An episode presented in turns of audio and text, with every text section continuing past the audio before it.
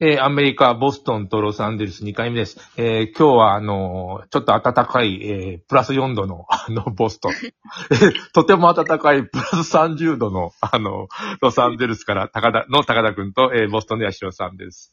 さっき子供の話したんでね。はい。学校どうでした？あのー子供、えーっと、小学校から二人二人とも。うん。そうですね。しょあ、下の子はうちはキンダーガーデンから入れたんですけあ、ああ、そうか、あの、幼稚園ってね。金田ど。川。そうそう。うん。うん。で、あのーえ、な、なん、なんていうかな、あのーもう、アメリカ人と一緒のとこにも行っちゃったの？それとも日本人学校？いや、あのー完全にもう、日本人が一人もいない町に引っ越したんで、あ、そうか。うん。もう、もう現地の、現地にもボンと入れてしまいました。じゃあもう、すぐにもうな、子供たちは馴染んで、ああの、アメリカ人になっていくって感じ？かわいそうでしたね。だから。最初辛かったと思いますよ。うんうん本当に。見ててう、ん痛々しかった。あ、あの、しゃ、喋るのも大変だし。そう。やっぱり馴染めないし、うん。ね、あの、ただ先生たちがすごくよくしてくださったんで、うん。それで本当に、うん、時間的にも早くできたと思いますけど、やっぱり他の町とかいろいろ聞くと、いろいろ難しかったみたいなところはよく聞きますね。あのー日本人ばっかりじゃなくて、中国人とか、それから韓国人も、まああの、白人で系の人たち、スペインとか、えーそういう人もいっぱいいるの？私が入れたところは、えっ、と、アジア系が5、6人。あ、で、他はみんな白人。それは中国の人？割りえっ、とですね、中国、ベトナム、うん。それと、そうです。中国とベトナムか。あ、韓国の人もいたな。はいベトナムの人って英語すごい上手じゃない？うーんとね、年代的にね、うん。そうでもなかった。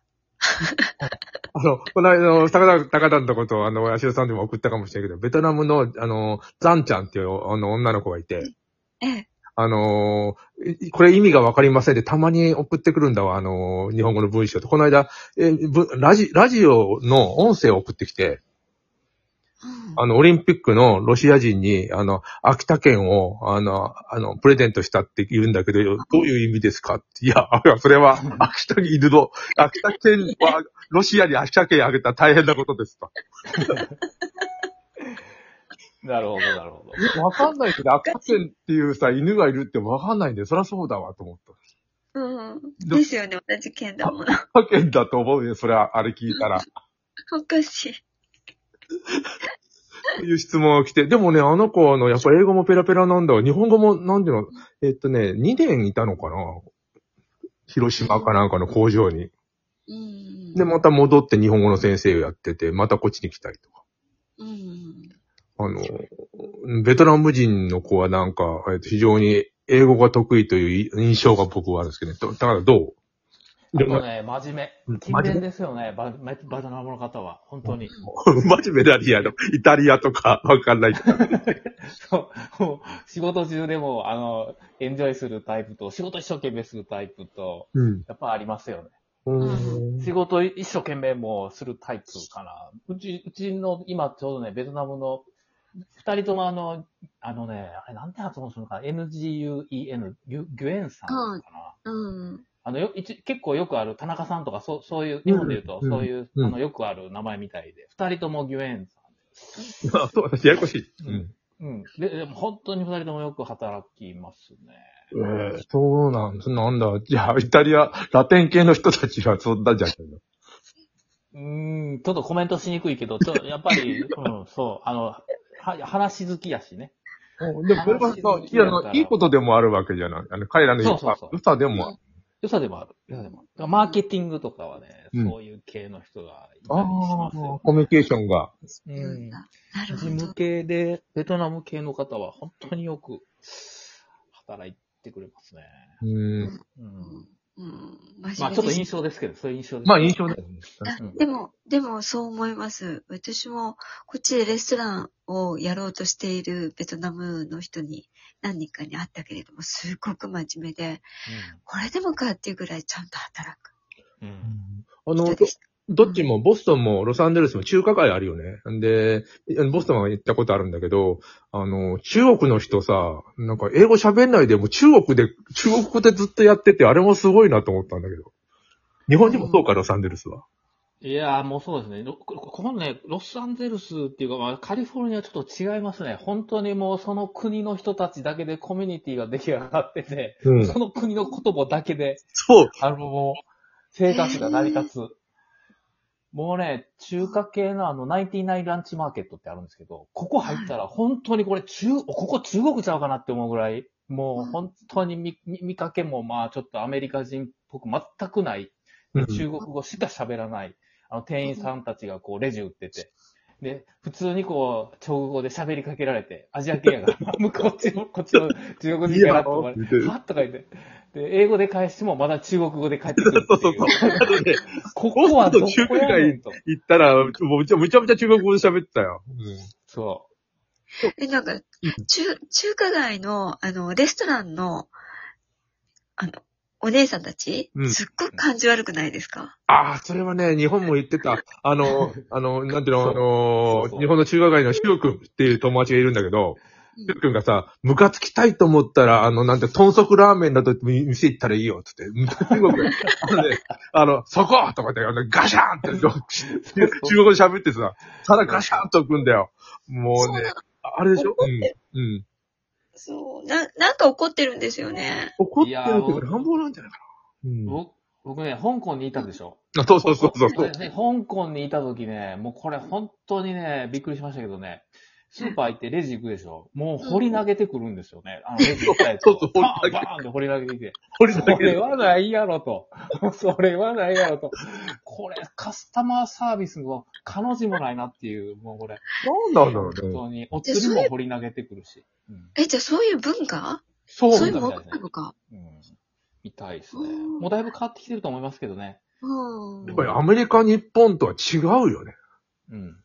うん。あの、食べ物をさ、あの、コックさんをこのなんか雇ったら、日本の中華街で。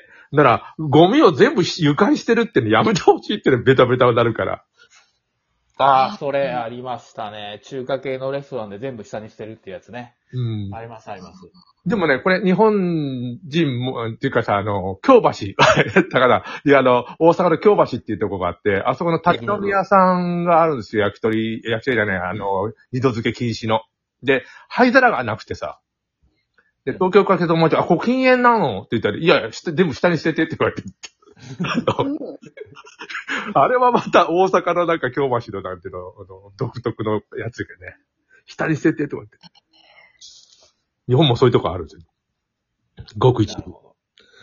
あの、んんん言葉の話なんだけども、ボストンは、えー僕のイメージだと割とあの、えー関東弁っぽく思ってて、で、ロサンゼルスと大阪弁っぽく思ってて、じゃあ、芦田さんに言ったら、結構名古屋弁って言ったらね、ミャーミャー言ってるって。そうそう。そうなの。あの、シカゴ、シカゴのあたりが標準語で、あ、そううん。で、ボストンなんかはボストンなまりっていうのは結構有名で、うん R を発音しないから日本人には楽なんですけど、ああ R がダメなんだもんね。あの、あの、カーの、カーの R をちゃんと発音しないとアメリカに通じないって言ってるううん、でもボストンだったら大丈夫。そんな大丈夫。もう、R を常に気にしないと日本、日本人ね、あの、車ですらなんか通じないっていうのを言ってたな。え、高田のところは？ロサンゼルス？カリフォルニアはね、もうその国の鉛で大丈夫。白人の方がマイノリティやからね。もうあ、あ、そう。あの、カタカナ英語でいけてしまいますけど。英語で？無理やり。うんなるほどそっか。でもね、さすがにマクドナルドは通じないんですよね。これは通じない。これね、僕、ちょっと発音下手ですけどね、マクドナルド、マクドナルドとかなんだかそういう風に言わないと、うんマクドナルドって言ったらマクドナルドだ、マクド、マクド、マクド。まあまあ大阪弁ちゃうマクドは絶対無理うんうん私こっちに来て一番苦労したのがミルク？うん。ミミルク、ミルク、そう。ミルク。普通にミルクって言ったら絶対にわからないからそれ。カタカナやもんね。そう。で、ミルクっていう、な、本当に L、L って結構日本人辛いんですよ。うん私だけかな。あの、ボボストンの、なんていうの、あのー、お酒飲むところ、えーっと、バーに行って、一人で飲んでたんだけど、あの、クワーズっていうのが R が入るじゃん。あれ、ど、などうも通じないんだよ。あの、バドワイザーは別にバドワイザーズって言ったら出てくるんだけど、クワーズ何度言ってもわかんなくて、バドドワイズライトばっかり出てくる。いい加減にしてくれと思って、それで、はい、クワーズ。あ、オッケーオッケーって、だから R をやっぱ発音できてないんだよね、きっとね。まあ、それで言うとね、こっちに来た時にね、あの、何が苦労するってドライブスルーですよね。ドもライブスルーで注文するって本当に音声だけで注文するんでう、電話できないよね絶。対まともにあの通じなかったもんね。もうそれでいいや、みたいな。そう。それでね、それでね、ちょっとしばらくな子供が慣れてくると、うん。あの、 driver's seat で私が注文してて通じないのを、後ろでもうペラペラやからね。当時。わ、クスクスクスって笑われて、それでは通じひんわとうん。い言われて。や、そうだよ。クワーズ、クワーズごごときが通じないんだもそう。クワーズや多分通じないね。ん。ね。うん通じない。うん。いや、あの、な、な、それからあの、タイ、あの、量、食い物。ああ、量。うんうん。すごい、ポテトチップスさ、なや安い、あ、ポテトチップスじゃない、なんか、あの、えー、ポポテト？ポテト？フレンチフライ？うん、そうそうそう。あれを頼んだらさ、ものすごい量が出てきてさ、安いのに。うん。どうすんねんと。あと30分ぐらい、あの、えー、えー、広瀬がいつもあの言ってたんだけど、待ち合わせだったから、あの、30分じゃ、じゃあ、あの、ビール一杯飲んで、この、なんていうの、あの、えー、ポテト食べればいいや思って、ポテト頼んだら、ものすごい量が出てきて。あとね、デザートでね、頼んではいけないもの。これアイスクリームですね。アイスクリームすごかっもた。もう日本でアイスクリームワンスクープでしょ、デザート。なんぼ出てきても。ここはね、5個か6個出てきますからね。もうとてもあれ、もう、ええもうお腹いっぱいやのに、これ、みたいな。それは、あの、ニューヨークであったわ、岡田と行った時にアイスクリームよよ4つ頼もうとしたらやめろと言われ